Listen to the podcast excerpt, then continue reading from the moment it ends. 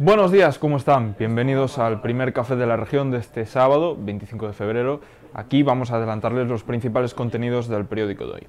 En las primeras páginas recogemos un día clave para el urbanismo de la ciudad. La Junta presentó la que será su nueva sede administrativa en el barrio de Las Lagoas.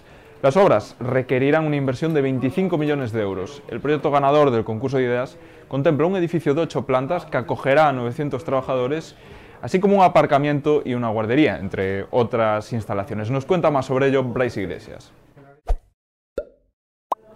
La Junta de Galicia presentó ayer en Ourense el proyecto ganador para construir la sede administrativa en la que pretende aglutinar a 900 trabajadores públicos de 10 departamentos autonómicos que hoy en día están desperdigados por la ciudad. La Junta prevé gastar 24 millones de euros para levantar este proyecto en una parcela de Aslagoas. La Diputación liberó 20 millones de euros para financiar más de 260 proyectos en la provincia.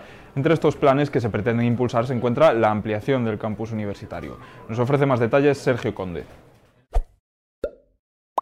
El Pleno de la Diputación Provincial de Ourense dio ayer luz verde a movilizar más de 20 millones de euros para impulsar más de 200 proyectos elaborados por concellos y entidades sociales. Entre ellos destaca el millón de euros que se le concederá a la Universidad de Vigo para la ampliación del campus de Ourense.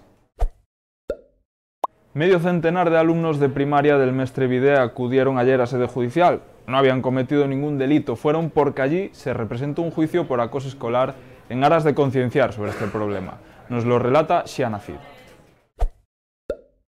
Así es, alumnos de sexto de primaria del Colegio Mestrevide de la ciudad acudieron ayer a los juzgados para conocer de cerca el funcionamiento de los mismos. Acudieron a un juicio sobre acoso escolar, en el que conocieron no solo las consecuencias penales de este tipo de conductas delictivas, sino también las consecuencias físicas y psíquicas para las víctimas. Nos hacemos eco de más asuntos que centran la actualidad. Ya conocemos los datos de pensiones de febrero. Suben las retribuciones totales, pero la pensión media sigue siendo la más baja de España. De hecho, la de la jubilación es la única del país por debajo de los 1.000 euros. En provincia, Celanova estrena hotel, es el segundo de la villa y el primero en el casco viejo. Mientras tanto, en Manzaneda se preparan porque por quinto fin de semana consecutivo la estación de montaña abrirá para los amantes del esquí. Por último, en deportes les ofrecemos la previa del partido que disputarán el Arenteiro con el Palencia Cristo. Hoy en Espiñedo a las 7 de la tarde. Nada más, gracias por su atención. Ya saben que pueden acceder a más información tanto en el periódico en papel como en nuestra web, laregion.es. Un saludo y tengan buen fin de semana.